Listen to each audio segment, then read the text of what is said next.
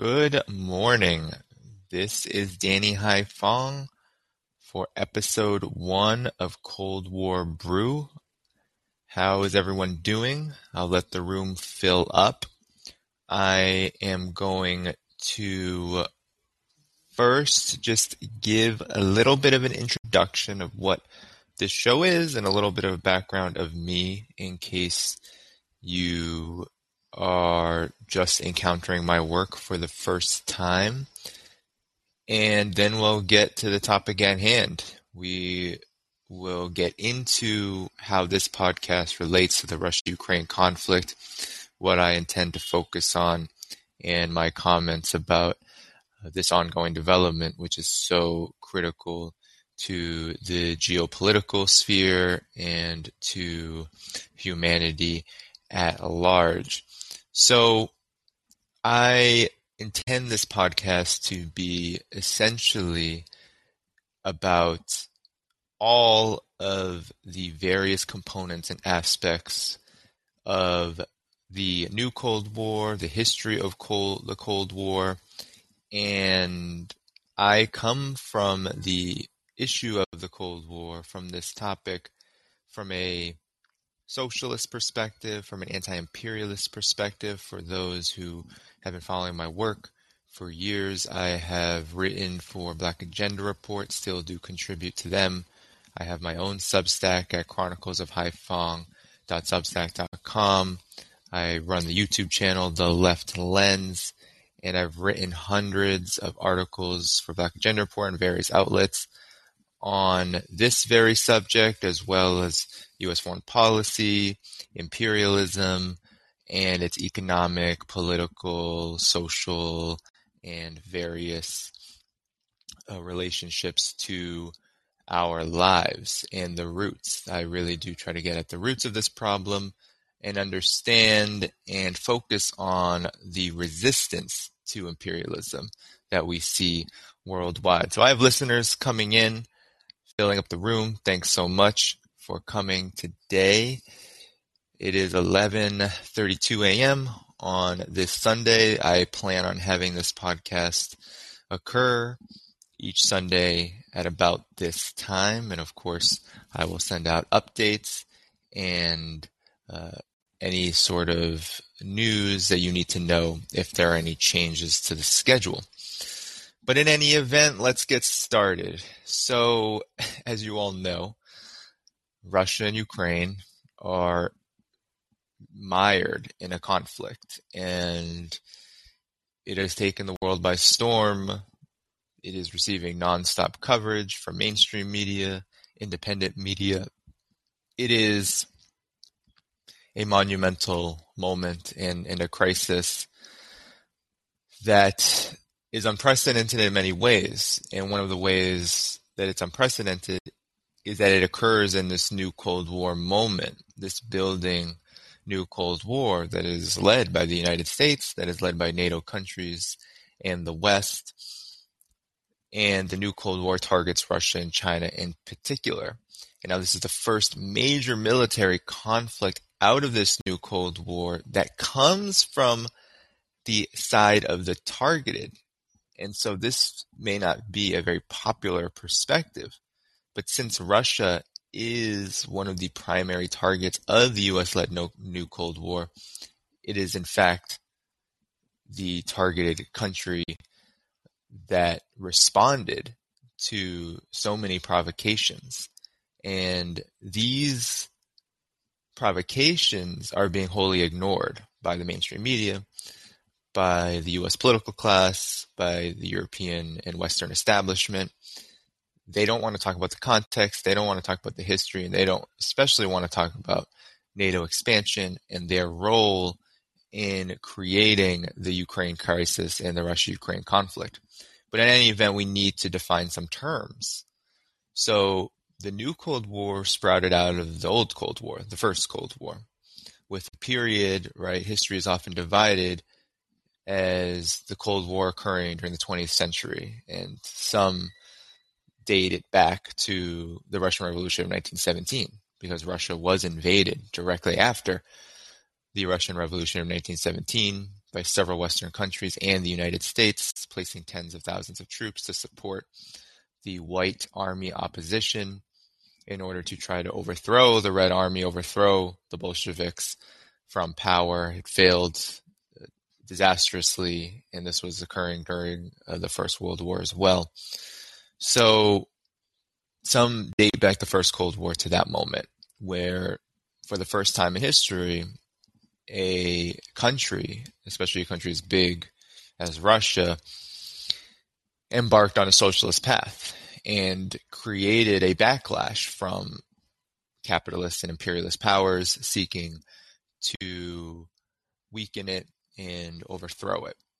But most people actually date the Cold War back to the mid 20th century when McCarthyism was at fever pitch in the United States and the West as well, where after China's revolution in 1949, after the United States became a global superpower, there was an attempt by the political establishment in the United States and across the Western imperial powers to cement their hegemony, and this included a heavy-handed suppression of internal dissent, whether that was kicking socialists, communists, even anarchists out of the labor movement, whether that was through an unprecedented assault on media, journalism, as well as even cultural workers and actors. And this found its highest expression in HUAC, the House of Un-American Activities Committee, where prominent people like Paul Robeson, prominent revolutionaries and radicals, were red baited and punished by the US government for supposedly being associated with communists and the Communist Party. And so a lot of people look back at the Cold War as that moment and actually see the end of the Cold War as occurring when the Soviet Union was dismembered and dismantled in 1991. And so that's kind of how people see this era of the Cold War taking shape in history and view it as usually generally the mainstream narrative is it's it was a moment of conflict between two rising powers at that moment. And generally it's not looked at as I look at it. So this is my definition of the cold war was the first cold war was about a struggle between two systems. And it was actually primarily a response to the rise of socialism worldwide. And we can't understand, I don't believe we can understand the Cold War in any other context than that, given all of the actions, all of the policies, all of the developments that occurred over the course of the Soviet Union's history. We can just look at the US's invasion of Vietnam being primarily and essentially and totally about the suppression and repression of the socialist revolution that was occurring there and the quote unquote containment of communism in Asia to get a somewhat of a look at what the real roots of the Cold War, the first Cold War were. And so there was this period, right, when the US became the sole hegemon and there was no more Soviet Union. There was no more socialist bloc, so to speak, post 1991. And it was declared by people like Francis Fukuyama, right, that there was an end of history that had occurred. That capitalism was going to be hegemonic for the rest of human history, that there was no alternative, Tina, there is no alternative became a popular formulation among economists, among scholars, among Western elites in general. And then the global war on terror happened, and it created just this intense contradiction between the US's and the West's desire to eliminate any alternative to its rule, to go to the greatest lengths to fuel the military industrial complex, while at the same time incurring such a significant backlash both domestically and abroad, which caused intense instability. And we can really date this back to the intervention in Yugoslavia, which only cemented the deplorable conditions that exist in Eastern Europe to this day, but we can really see how the post Cold War era, so called, caused such devastation across the Arab and Muslim world through US wars, US NATO wars, and how that actually weakened the US's hegemony in a lot of ways. It began to really cut into the legitimacy of this end of history narrative because more and more people were seeing the US and its allies as simply aggressors around the world. And then you had the fact that you had Russia and China actually recovering, Russia in particular, recovering from the post Soviet collapse. And then China, right? Quiet in the background, no one really paying attention to it because US China relations since 72 up until the global war on terror had been relatively strong and stable. But China's economic growth was occurring. It was not becoming embattled in wars. And it was becoming more and more of a player on the world stage.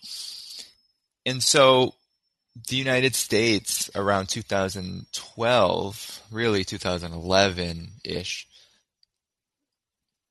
under the Obama administration, began a shift in foreign policy because the quagmires, the crises in the Arab and Muslim world created by the United States, culminating in the US NATO disaster and destruction of Libya, they were becoming fetters, really, on this global imperialist and capitalist order that the United States was in the lead of.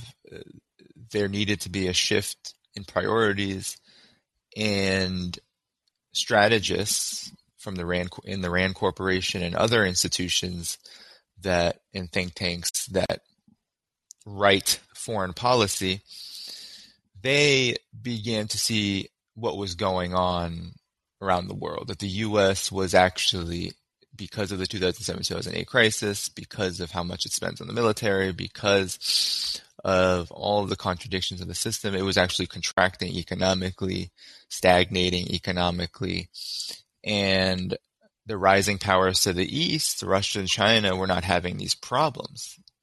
And so the United States and its NATO allies they saw the next stage and phase of uh, this foreign policy agenda to be the containment of Russia and China. And so this took many forms. It took form uh, form in the pivot to Asia announced by the Obama administration about uh, during the latter half of his first term.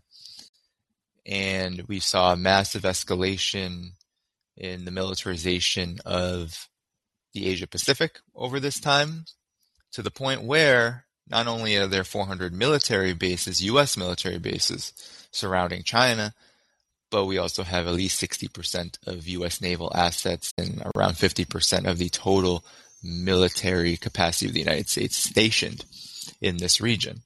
We also saw it in the NATO encirclement of Russia, which plays a huge role in the current Ukraine Russia conflict.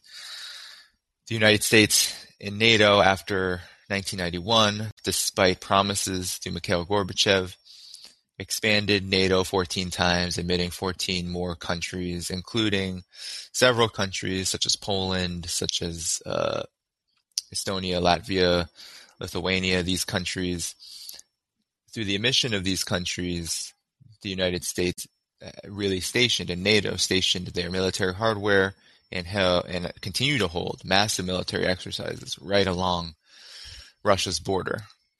Just an example of this is a Trident Juncture military exercise held by NATO, where in 2018, Norway was the location of this massive exercise. I mean, we're talking about tens of thousands of troops from NATO. We're talking about incredible mobilization of weapons of mass destruction.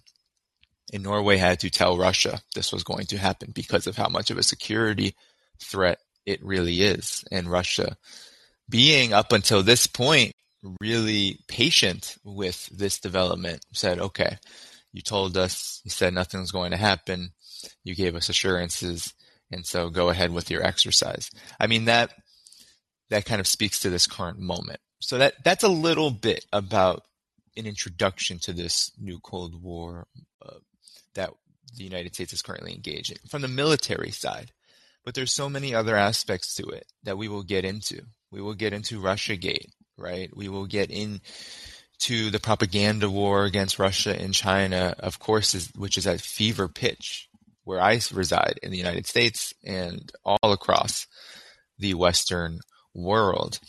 We will talk about the diplomatic and economic aspects of the new Cold War, economic warfare in the form of sanctions, di- diplomatic attempts, right? If we can call it diplomacy, really aggressive attempts to isolate Russia and China diplomatically through alliances and through uh, attempts to sanction not just the economies of these countries, but also the officials of these countries uh, to to sanction their ability to travel, to take part in political affairs with the United States and with uh, European powers. Uh, this is really an extensive issue. It really spans the entire spectrum of what politics really is, what class struggle uh, really is all about. So during this COVID 19 moment, of course, the new Cold War in China has ramped up intensely. And we saw the, that in the propaganda war spearheaded by Trump and the Democrats, the bipartisan consensus on this around human rights violations, alleged human rights violations in Xinjiang and Hong Kong.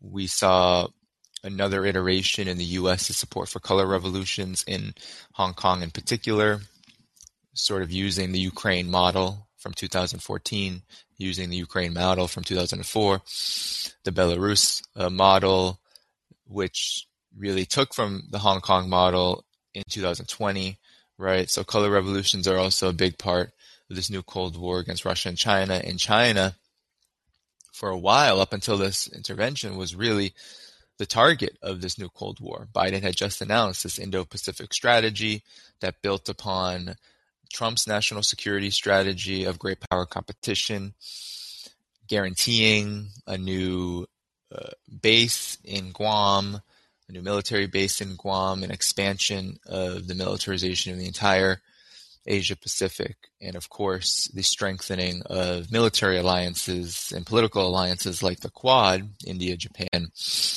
uh, the United States, and I believe Australia. Um, so that alliance will be strengthened through this strategy and this is these are just parts of what this new cold war has been about. And of course covid has been a huge talking point right? So it's been a huge issue from blaming china for covid-19 from uh, attempting to politicize the World Health Organization, which has always been politicized, but attempting to politicize it toward the COVID 19 pandemic and this war on China, this new Cold War on China, right? We can really hit on all of these issues, and we will in this podcast. Anti Asian racism, which has been stoked over the past few years because the media posts a negative story about China on the daily, right? the human rights, humanitarian interventionist propaganda, uh, and just the all of these baseless accusations of China stealing intellectual property and just anything that you can think of as China being quote unquote bad. And so Russia has also faced very similar attacks in just different in a different form because Russia's situation is different, right? Uh, Russia is not the economic power that China is, but Russia does stand for very similar things around the world, especially in terms of this multipolar order that China and Russia are spearheading. This attempt to build a world order that is not just dominated by one country, but that includes the voices, the interests of multiple countries and ideally all countries around the world, right? To have everyone have some say in how this globe, how the world is managed and how difficult problems like military conflict, like climate change, like economic inequality, these difficult problems that really need global cooperation, uh, a multipolar order is about how to resolve those in a more diplomatic, cooperative manner that is consistent with the UN Charter. And so you have developments like the friend, the groups of friends uh, for the UN in defense of the UN Charter, that has developed over the years in response to this developing multipolar world. And so, in many ways, this new Cold War is a response to all of this. It's a response to two rising powers, Russia and China, which are different in character, but had very deep common interests. And given that they are both attacked, right, they are both being attacked in this new Cold War, it only makes sense that these two countries would move closer together. However, the United States knows this very well. This is not the only reason that these two countries are coming getting closer together. It's also because they share a lot of regional, cultural, economic uh, partnerships that make sense for them, and they do share a political alignment especially on global affairs, especially in how they manage and approach global affairs. And so this Ukraine Russia conflict has thrown a lot of people into a mode, a state of hysteria.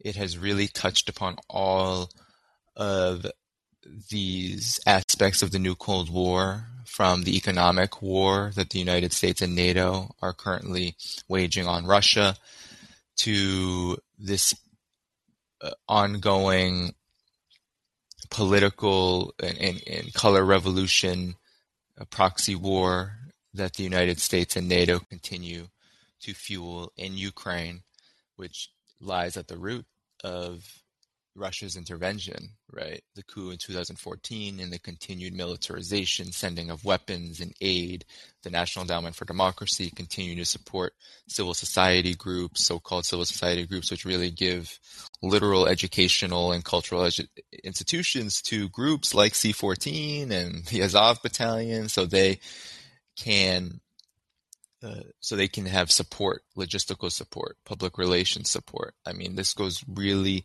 deep this conflict in terms of how this new Cold War is managed. And so, one of the reasons why, the big reason why people are having a hard time with this conflict is because the uh, the response, right, has come from Russia.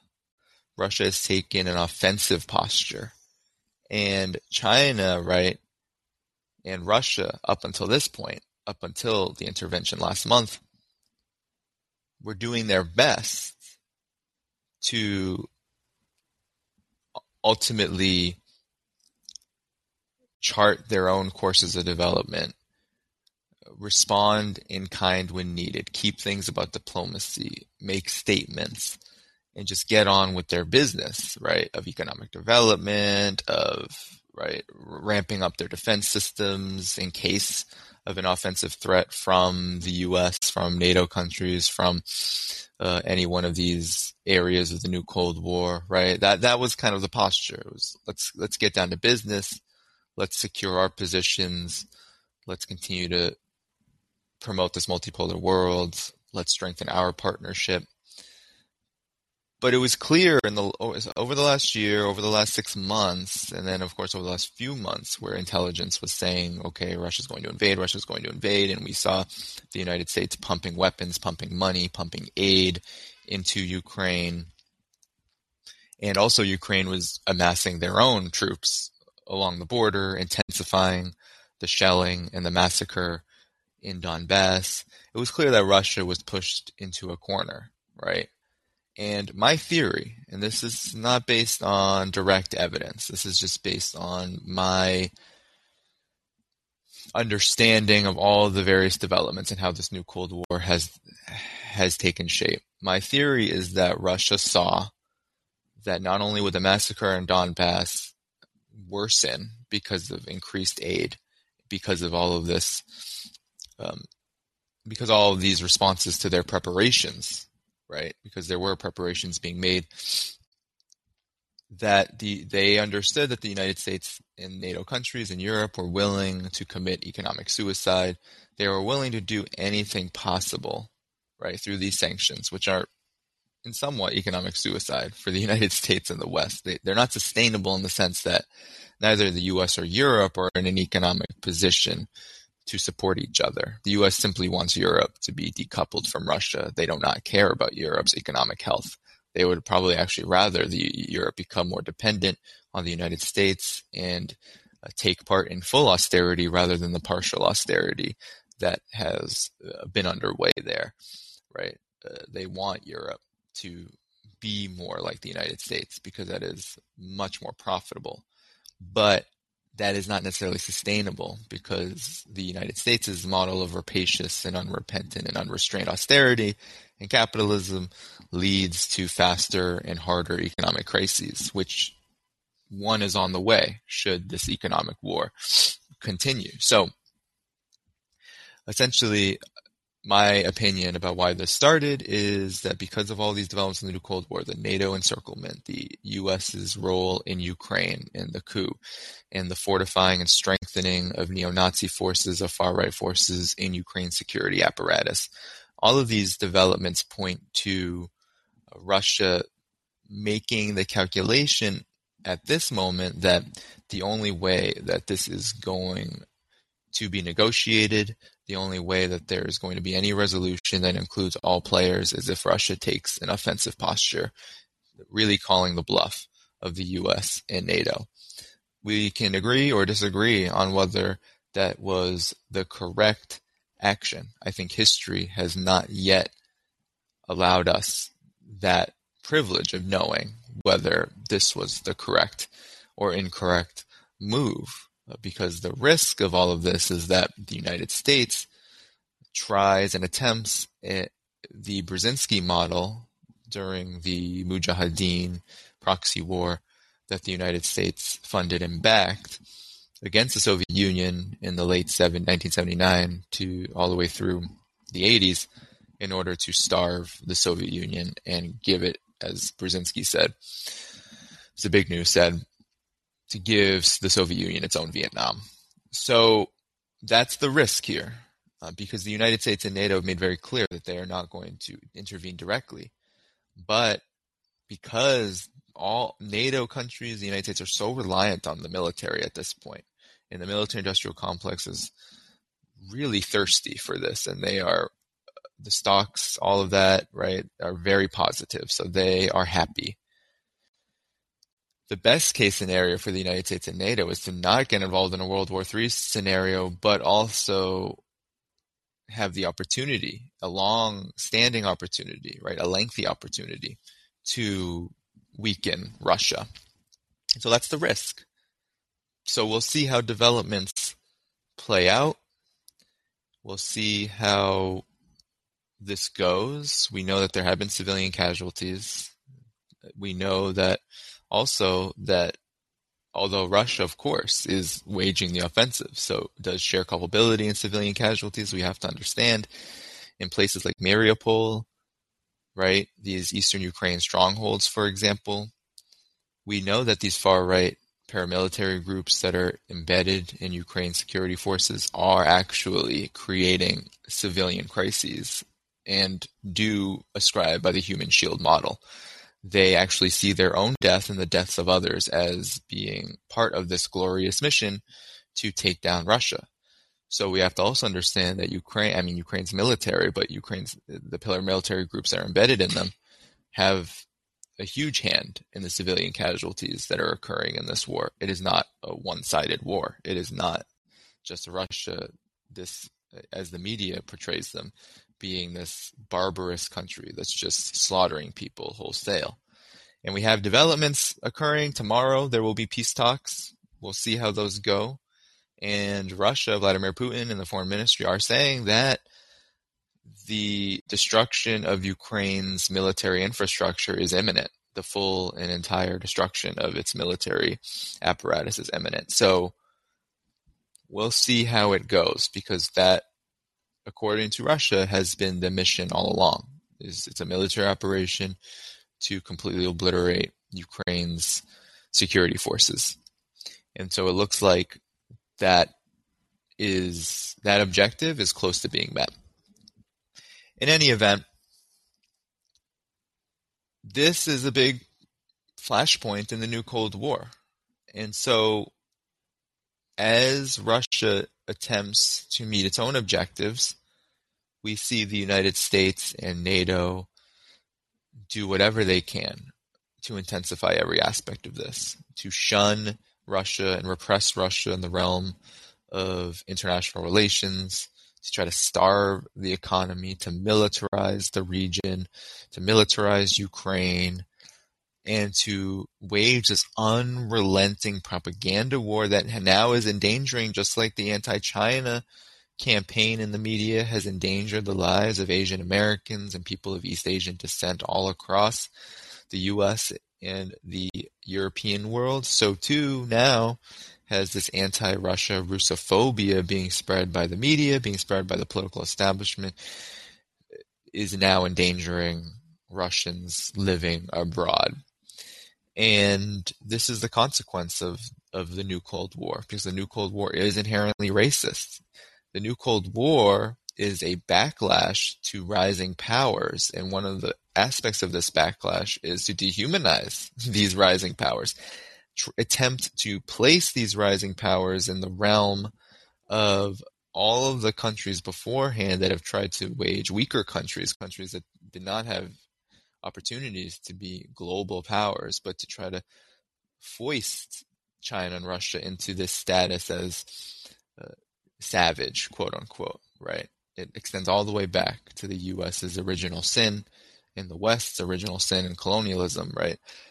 to paint these countries as quote unquote savage, to paint them as sneaky, to paint them as all the various tropes that uh, those in the Asian world have been dealing with for centuries, to essentially dehumanize China, Russia, the people, and the government together. And this is a point I'll always emphasize that the United States and whatever they say, whatever the ruling class, whatever these cold warriors say they are not merely just targeting governments. They want to see the Russian people and the Chinese people through attacks on their systems, through the weakening of their political economies and forms of uh, organization. They want to see the people also suffer. Because if the people suffer, then not only is there more of a likelihood that the social orders that the Russian government and the Chinese government will be weakened, but that there's also more opportunities to take advantage of those who are suffering because that's what the United States in, in leading this new Cold War wants. They want more they want more of a market to exploit. They want Russia and China to become Western style quote unquote democracies that are really just satellites of the US, NATO, European imperialist world order. And before I close, right, just to conclude this introductory episode, it's a fantasy in a lot of ways. In the United States and its allies understand this because they understand that there is no prospect of an open conflict that could end well between the US and China or the US and Russia or, or both. Military strategists understand that understand this very well. When Vladimir uh, Volodymyr Zelensky, this so-called hero who's really just a traitor and a puppet of the United States and Europe, when he begged, what was this yesterday, I believe, for a no-fly zone over Ukraine, the U.S. and its NATO allies told him, uh, "Go fuck yourself." you are absolutely brain dead to think that we're going to risk bombing Russian forces, sparking a World War III for you and your vassal state country. That's how the United States views all the countries that it's trying to mobilize in this new Cold War, views them as nothing more, nothing better than vassal states to achieve its objectives because the United States doesn't want to fight an open war.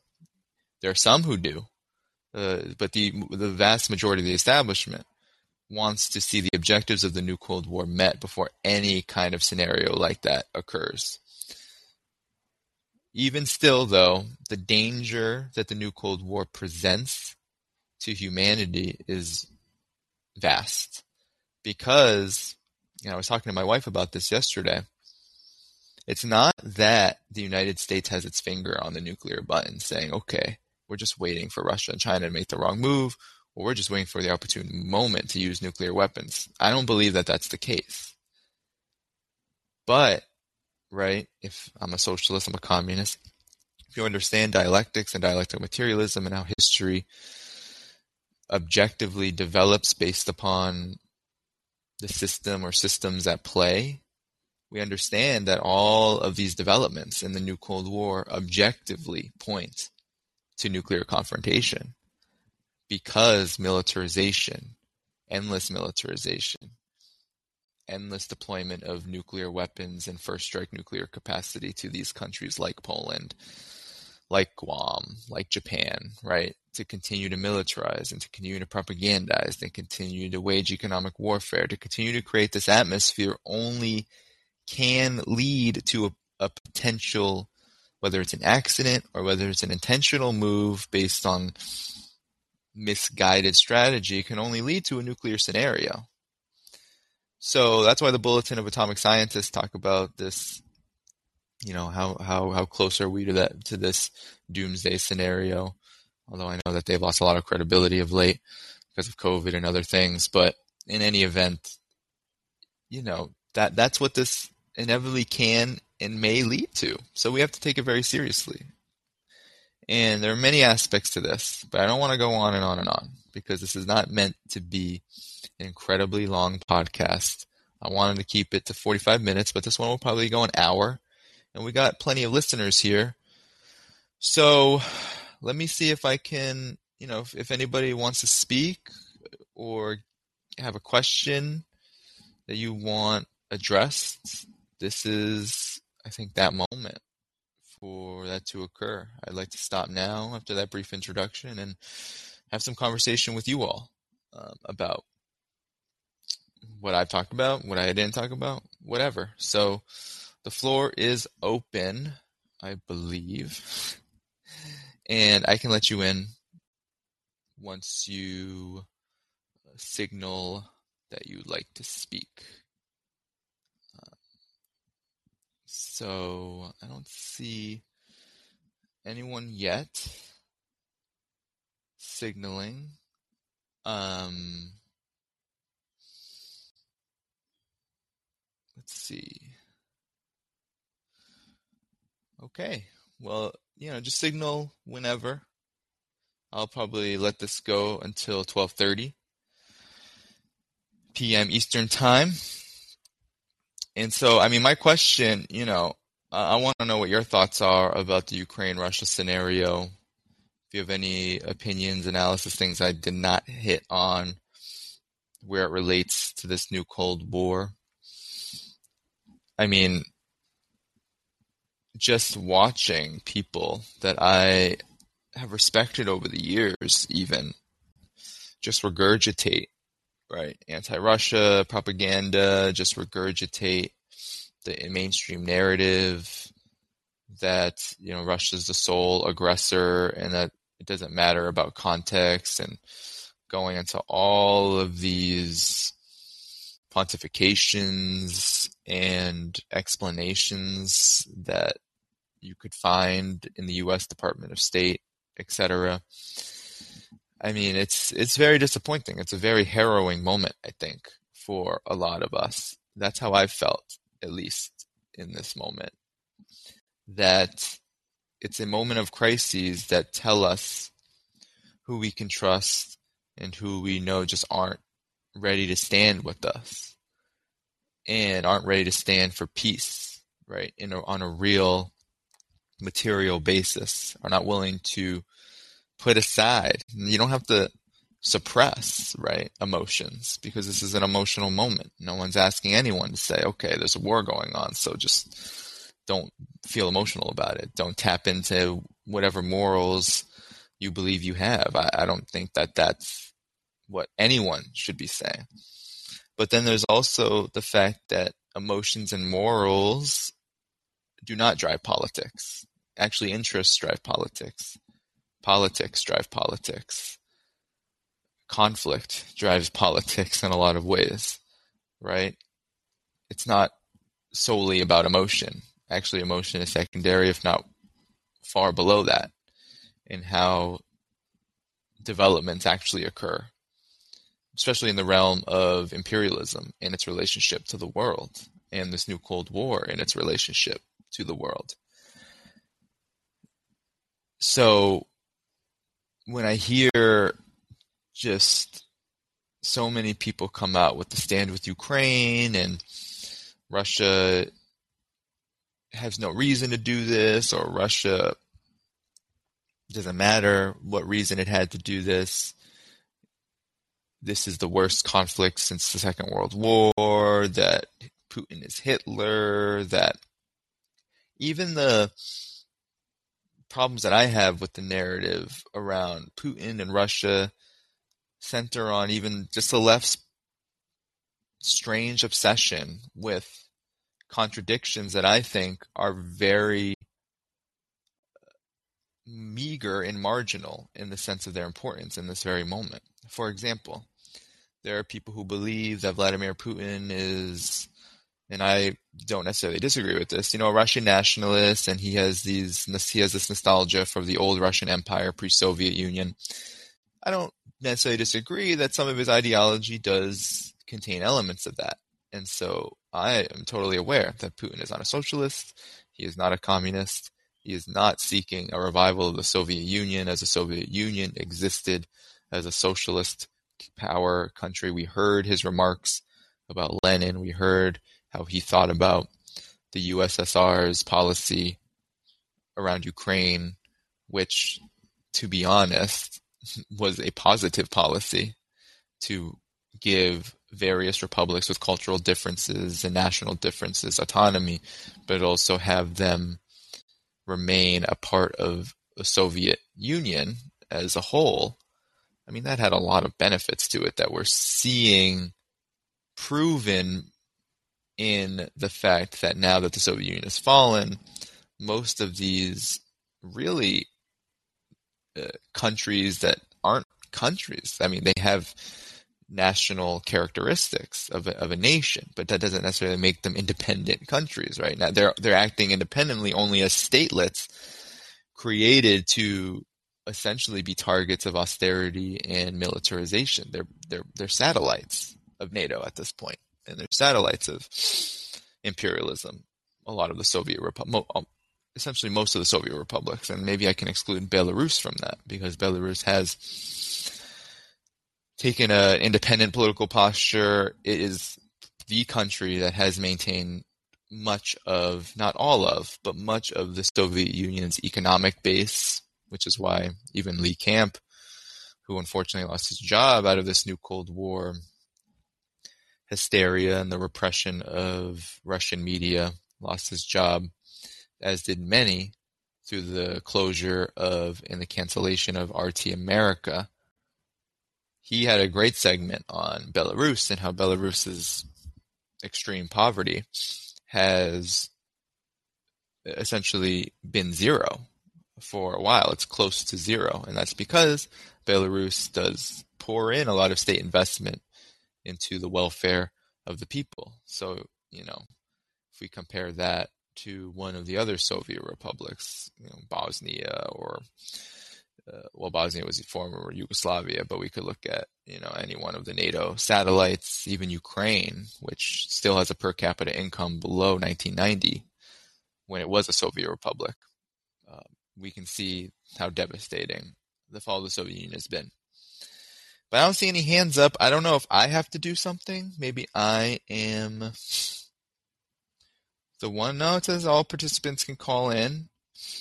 So yeah, I certainly, um, I'm certainly willing to. Uh, I don't know if I'm in. Am I in the room anymore? Okay, so yeah, if anyone wants to speak, oh, I have callers. I am okay. I'm gonna take the calls now. Sorry, I'm like way. I don't know what's going on. This is my first time. Sorry, guys. All right, so so Danny, I'm going to uh, make you. Okay, you're a caller now, so you should be able to speak if you unmute. Can you hear me? Yes, I can, Danny. I'm still getting to learn this, so thanks for your patience. Thanks for everyone who I see you all in the queue. So, anyway. Well, yeah, I just uh, thank you, man. I love your work. I, I listen to you all the time. Thank um, you. So yeah, I was. Uh, I don't know if you read the uh, Intercept article that's been going around. It's basically like talking about tankies and something or other about um, like essentially if you don't condemn Putin now, you you're not of the left. If you don't condemn him in the mm. strongest terms, and and I think you kind of encapsulate this correctly. But I just wonder, you know, what do you make of this kind of attack that aligns people like us that have a more nuanced version of mm. what's going on with these liberals that want to just you know pretend there's no there's no how can I say like biased views, even at the highest level of the UN or whatnot. You know what I mean?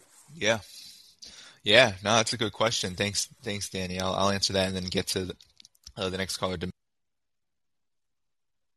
I muted myself. Uh, so, yeah, that is a really good question. I did not read the article, but I just looked it up and I see what. don't be a tankie. Wow, uh, that is that I mean that's just so indicative of what what we're dealing with here. So it's just so interesting to me that people like this in the Intercept. I, I haven't been following the Intercept. I have not liked the Intercept for quite a long time. Personally, I wasn't really a reader of the Intercept when people respected it because I was not happy with the way that Snowden's leaks were treated. If this, was Snowden's choice, fine. But the fact that they only released five percent out of all of that, and then started leaking things late, and all of that, I I just found it to be opportunistic from the start, and also to never have a good position on the critical questions like Syria and Russia from the very beginning, when we really needed it during the height of the U.S backed war on Syria, 2011, 12, 13, 14, 15, you know, into the period where Syria was making advances. We needed a, a independent media to take a real stance, and they took the wrong one from the beginning. So I'm not surprised by this because it's only gotten worse and worse and worse at the Intercept and a lot of these so-called progressive media outlets. I mean, this is so disgusting in a lot of ways because I do feel like people who don't understand anything about Ukraine, Russia, politics, with the relationship, people, the people completely exploit the people of Ukraine for their honestly anti-Russian, anti-communist agenda. It's the new Cold War agenda. They exploit them. They exploit their suffering, right? And they completely ignore the fact that this war didn't start whatever two weeks ago, Feb- late February. Did not start then.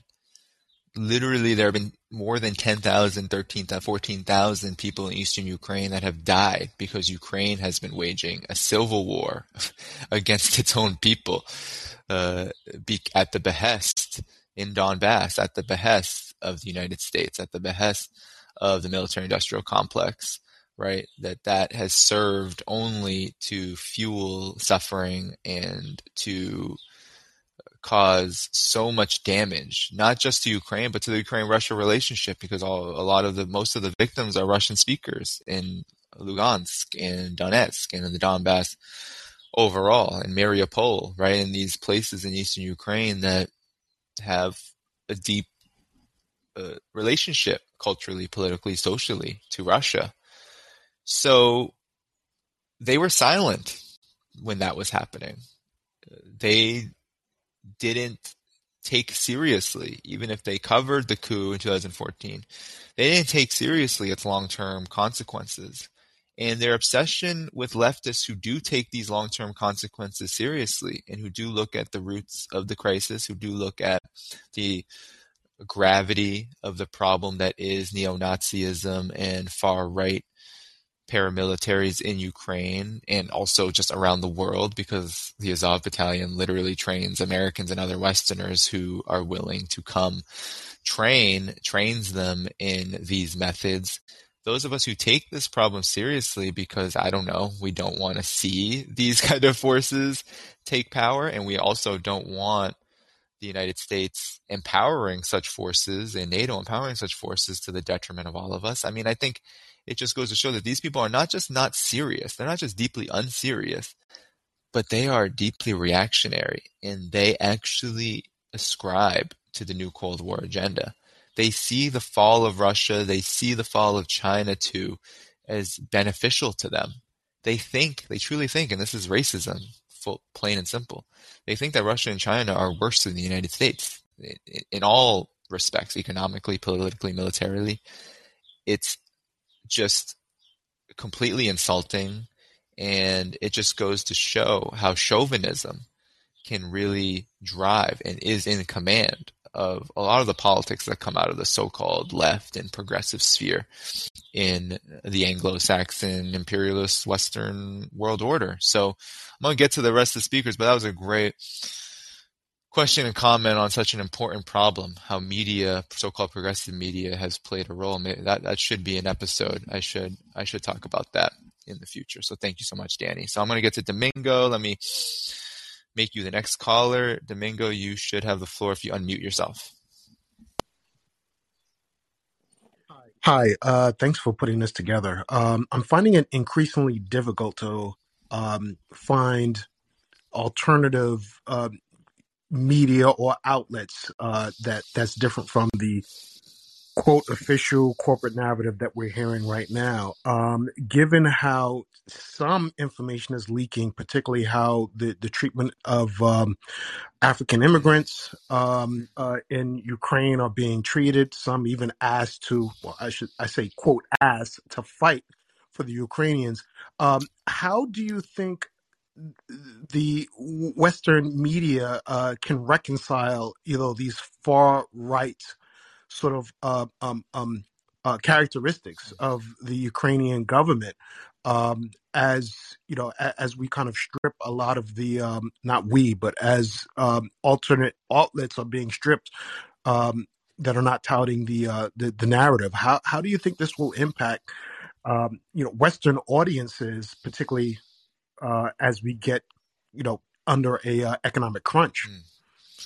yeah that's a really good question um, thanks Domingo in my opinion there are many ways that this could go in relation to the media and how how the Western mainstream media is going to reconcile what is a contradiction that is becoming more and more apparent. I mean, even this former general under Donald Trump, Douglas Macgregor, former advisor, he is now going on Fox News talking about how Zelensky's a puppet and how he should just smell the roses, smell the coffee, and engage in reality, and and cease attempting to continue fighting back in what is a war that will inevitably be lost by Ukraine militarily. And as you said, this comes after all these revelations. I mean, you know, you had Richard Engel of, at NBC just walking into an Azov battalion training ground, giving children and grandmas guns and training them how to shoot them and how to use them, right? The suicidal far right Nazi like exercise happening right in right on the mainstream media for all to see. And then you had the National Guard of Ukraine, right, publishing the Azov battalion greasing bullets with pig lard to shoot at Chechen Muslim soldiers who are loyal to Russia, right? I mean, this this is on top of the way that migrants, the way that residents from African countries, India, etc., living in Ukraine, the way that they're being treated, the, the hostilities, the racism, the aggression, the uh, you know, just the out and out racism that that is all challenging this narrative that right that Ukraine is Europe and Ukraine is civilized and Ukraine is uh, white. I mean, I mean, it, in terms of the forces that the U.S. supporting, that that is certainly true, right? That that's certainly the political alignment. But the attempt to create this idea that Russia is evil and Ukraine is pure good, right? That is becoming less and less of a possibility of something that can sustain itself in reality for the long term. Because eventually as however this goes right history will not look at this as simply one a one-sided conflict. And so how that's reconciled the only way i can see that being reconciled is what's happening right now is the closure of political space for alternative voices like myself who I've contributed to so-called state affiliate media, write op-eds for CGTN sometimes. I interview with them. I uh, Chinese media. I've been on RT a bunch of times. I know the people at the office over at RT America here in New York City. It's it's really tragic.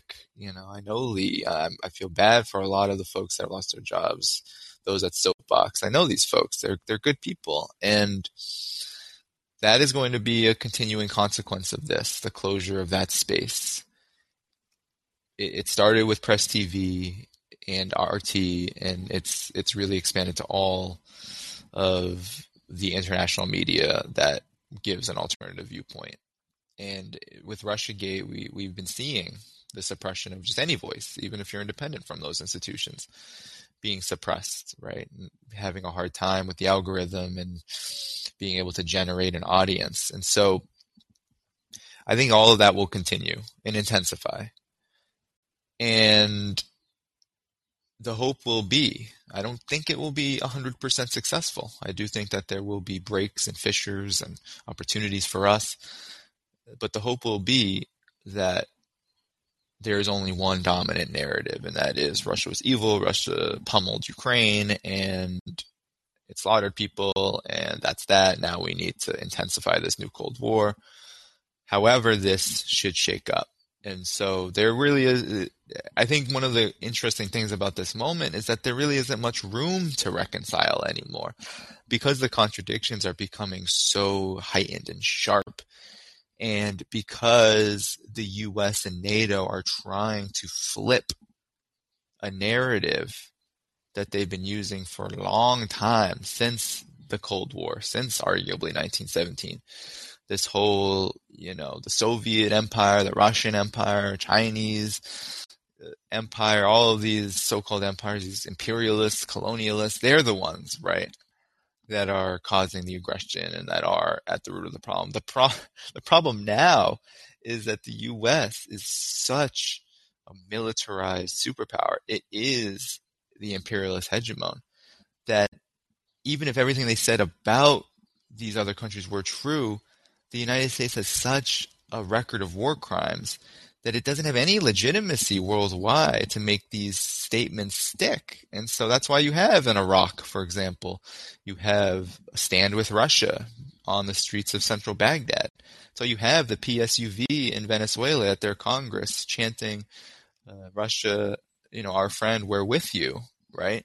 So you have a significant number of countries that understand what it's like to be on the side, on the receiving end of U.S. aggression either stand with Russia or understand that piling on to the support of condemnation only creates further problems for Russia and themselves, right? So I think globally this won't have this doesn't already doesn't have legitimacy.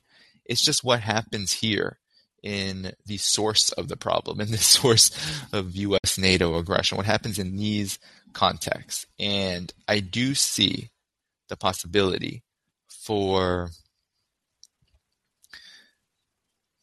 this narrative to continue to crumble as things play out. And so I think that would accelerate mightily if Russia, with China included, maybe, but or if Russia and Ukraine just work out their differences. I think if that were to happen somehow, some way, if there was some kind of stalemate and then agreement, a peace agreement, I'm not saying that's even out of the realm of the possibility. I do think that the U.S., NATO, and even large forces of the Ukraine's of Ukraine's security apparatus may object to it.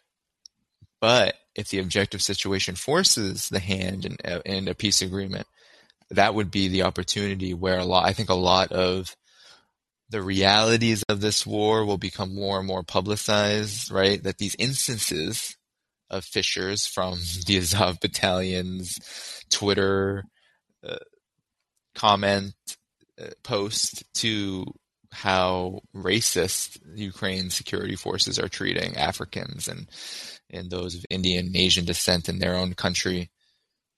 I think that will become more prominent. These instances will become a thread that pe- that more and more people will be able to understand as as part of a more complex picture of what's going on here. So thanks so much, Domingo. I'm going to get to the next person so we can continue these calls.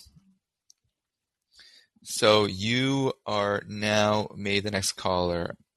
Uh, va- vaccine, vaccine, uh, vaccine. Uh, you can unmute yourself. Yo, yo, uh, I'm pretty sure you heard uh, from me before. Yes. Uh, another space. Um, uh, I just I followed a, a group of like um independent news sources. Uh, one of them is uh, AFP military, and they just released news out there that that um, Russian forces have actually um, uh, acquired a, a, series of documents which details um, a, group of biolabs in Ukraine that are U.S. funded, and they were um, these biolabs are involved in creation of uh, biological warfare material, and I read I read up a little bit more about this, and it, I, there are some there are some facts which do support this, but in but in a sense, it does feel that it's a little too convenient, especially at, at this uh, this time and these operations. But I was wondering, with you, in your opinion, is this a possibility, or you know, has has U.S. slash NATO done this before, and you know, so on and so forth? Thank you. Yeah, yeah, yeah, yeah thanks so much for the comment. Thanks so much for supporting. I know you've participated in spaces of mine outside of here. So thanks so much for that. Yeah, so that's I I'm looking this up now in ASB News. You know, I had seen some emails that I was receiving from others who said that this is this may be the case or this may not have much evidence to it. So I can't really comment too much on this particular instance, but I did write an article in Substack about the US's history here. I would not be surprised if this were the case. I wouldn't be surprised if this were the case in other places too, because as you all may know, uh, Fort Detrick, for example, in Maryland, that facility, which was part of this larger program during the sec- uh, end of the Second World War, that a larger biological weapons program, which was adopted with help with the help of Japan after the subduing of Japan. The U.S. adopted a lot of the biological and chemical warfare that Japan used on its in its colonial missions and its wars. So Fort Detrick remains open. And even though the U.S. has renounced biological weapons, said we don't use them anymore, it has kept open a lab that has a long history of testing these and also in in in give in testing these weapons and these weapons like anthrax, like plague, like all of this have been deployed in the country, in the United States even, and around the world. Um, and so I wrote an article about the U.S.'s long history in my Substack, Chronicles of chroniclesofhaiphong.substack.com, about five instances where this was the case. And, you know, uh, they're numerous. I mean, even in recent conflicts, like Iraq, for example, right? The siege of Fallujah. The United States used uh, chemical biological weapons there. I mean, white phosphorus and depleted uranium have such immense impact on people's well-being and their health. It, right, the cancer rates in Iraq are now, in Fallujah in particular, are now the highest in the world. White phosphorus literally burns you to death if you're exposed to too much, and it creates permanent damage and can also create long-term issues. So the United States has a long history of this. Agent Orange, which was used not just in Vietnam, but in countries all around the world. But Vietnam, Laos, Cambodia, all affected by the scourge of Agent Orange, including thousands of U.S. veterans, right? So, you know, I recount this in the article about how the United States, despite its renunciation of biological weapons, supposedly destroying them and not using them, actually they've used them and they continue to use them and they continue to keep labs like Fort Detrick open. And so if this is the case in Ukraine, I can't verify it because I have not done as much research as uh, the caller, but I will say that I would not be surprised about this. And I would not be surprised if the United States would be shuffling the Pentagon. I think the report says that the Pentagon has requested that they destroy them. I wouldn't be surprised if they were shuffling too have them destroy them because this that would be an incredible hit to this PR situation and a necessary hit to the public relations situation for the United States in its attempt to use Ukraine as a chip in this new Cold War against Russia.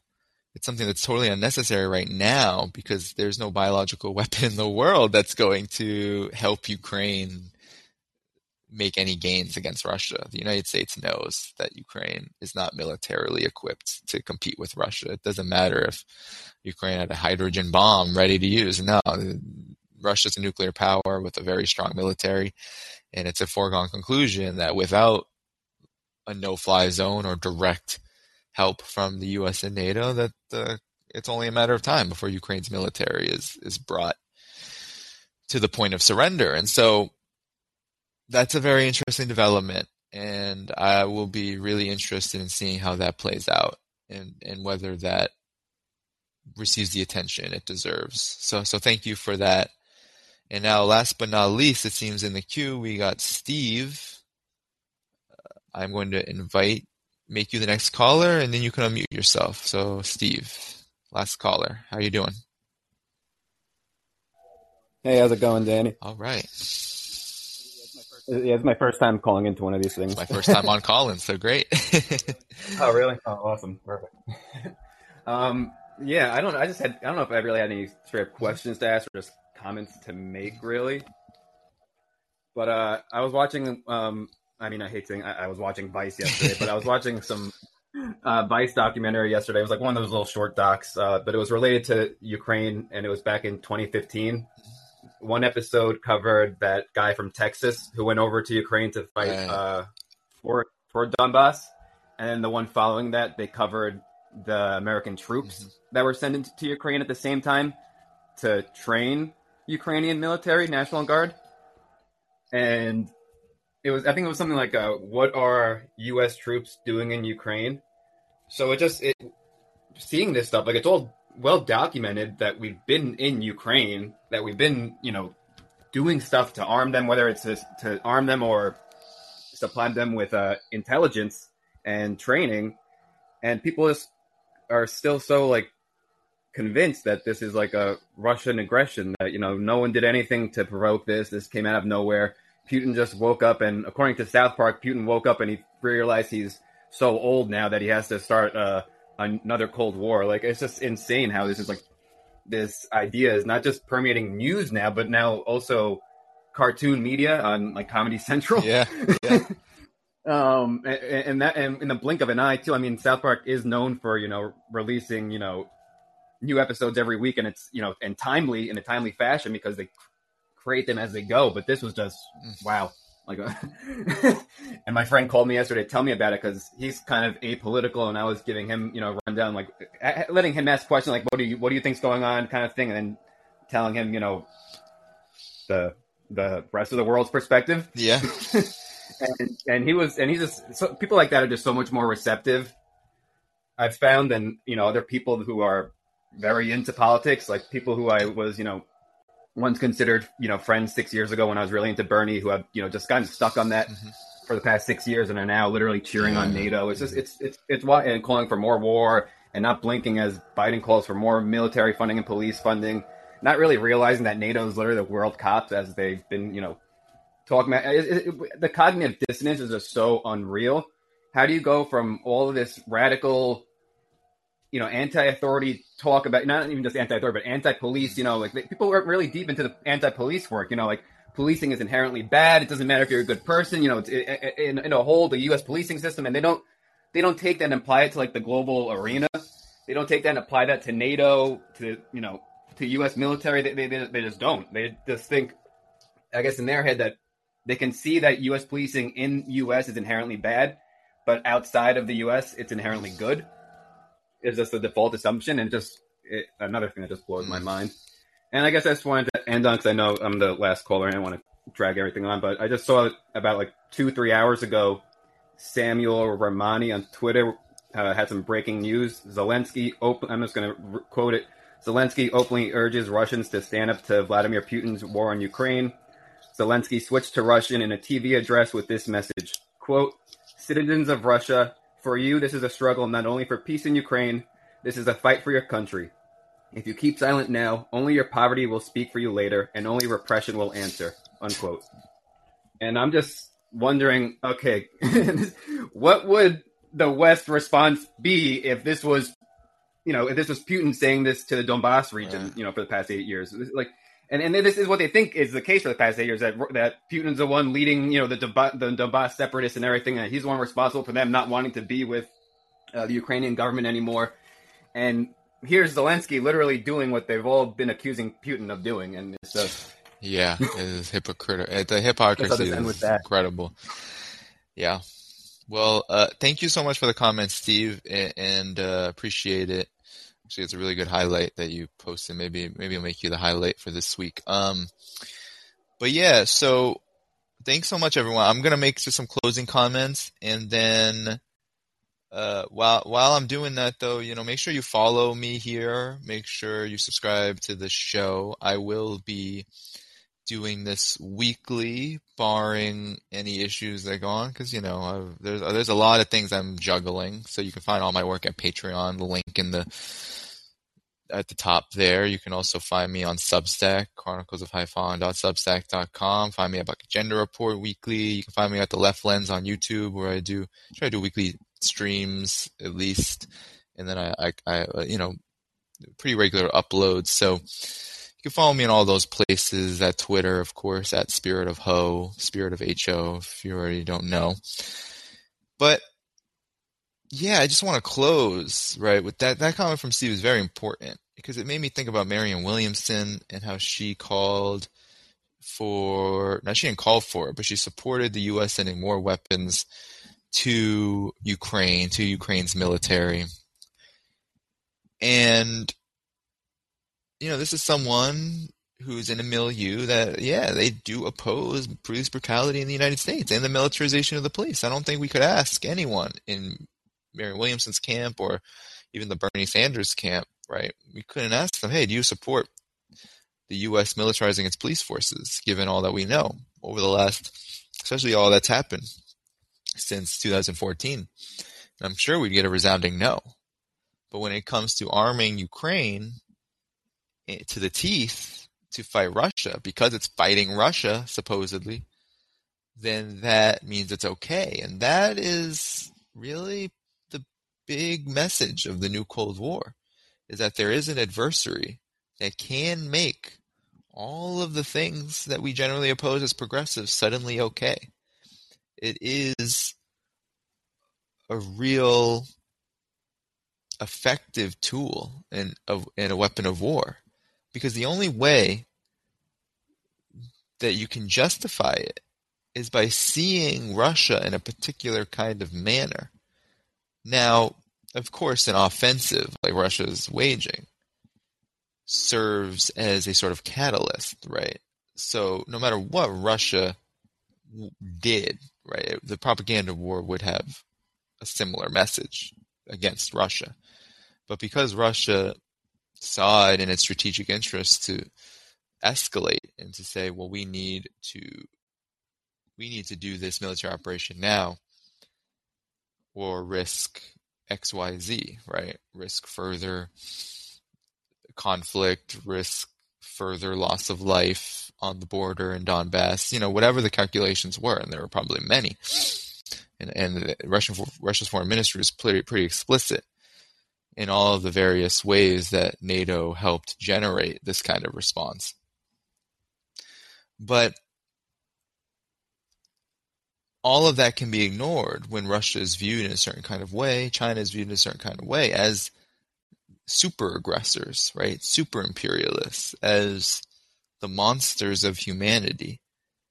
And all of the support for the US and NATO arming Ukraine even further, despite it literally taking part in a massacre within its own country, and the fact that it's a coup government, no matter how you square it or slice it and say, oh, Zelensky was elected. Oh, it's it's BS. It doesn't matter if it's a post-coup government, right? Elections are just an exercise in who will be the next puppet of the U.S. and NATO, right? That the elections are ultimately uh, well below in importance to the fact that post-coup governments almost always, if not 100%, are run and dictated by the military. And why is that? Well, because foreign powers like the United States can control the military like more easily than they can political affairs. Right? You saw in Brazil, we saw it in Greece, we see it all across the world, military dictatorships, Chile, right? The, the CIA overthrow of Allende, over in Iran and the Shah. It's over and over and over again, right? Dozens and dozens and dozens of these examples exist, but yet Ukraine is unique because the new Cold War racism can paint Ukraine suddenly white. And I always joke about this, and I'll just close on this. Ukraine is suddenly white despite the fact that Ukraine has literally been kept out of NATO, despite all of the discussion, all of the hype, all of the from Biden and Stoltenberg and uh, all of the functionaries of the U.S. NATO alliance saying, "Oh, we love Ukraine. We want Ukraine. We want to be far- partners with Ukraine," and that, and they always stop just short of, "Okay, we'll admit Ukraine." Right. The same goes for the EU oh yeah, Ukraine is European and it's Europe and uh, nah, but we're not going to admit you just yet, right? So we'll pump you with weapons. We'll we'll we'll uh, we'll support you in certain ways. We'll give you all of these austerity packages and loans, and we'll pump you with weapons, and you can go pass them to your far right paramilitaries to do all the work for us, and we'll just sit over here and watch things from the sidelines. You know that that's how Ukraine is being treated. And so this whole idea that Ukraine is white and it's European, it's like, no, it's a vassal state. It's literally seen as a third class, third rate country in the eyes of imperialism, in the eyes of this new Cold War. It's a very poor country, very culturally diverse.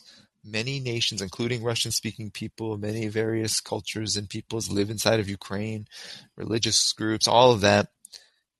A long history of struggle against Nazism, was a republic of the Soviet Union. It is not viewed it is not viewed objectively as European. It's just being exploited in that way to fuel the new Cold War racist attitude, which helps get people like Marianne Williamson, like all of these so-called progressives on board, right? Because chauvinism is such a powerful tool. It's a powerful tool of social control. It's a powerful tool of political manipulation. And that is what is happening. And so that was a very good point, right? Very good point about uh, the discrepancy in what people will oppose and support when Russia suddenly gets involved. And that this will be a long standing theme of this podcast, just understanding how social justice politics, progressivism can go right out the window when you start to include conversations about Russia and China. And that's why I dedicate so much of my work to the new Cold War. So thank you so much for coming to the first episode of Cold War Brew. Went kind of long, but I enjoyed it. generally, we'll try to keep these to an hour or less, 45 minutes. So next time, maybe I'll give a little bit shorter of opening remarks. But yeah, please do spread this around. Please do subscribe here to the channel. And also, you can follow me on the Callin app and you can keep posted about what I'm doing. And of course, support all my other work. You can find that on Patreon. You can find that various places, Substack, Twitter, etc. So thanks so much for coming, guys. This was the first episode of Cold War Brew. Hope to see you next week as more things develop in this conflict with regards to Russia and as we start to move through more specifically some of these aspects of the new Cold War. All right. Peace out.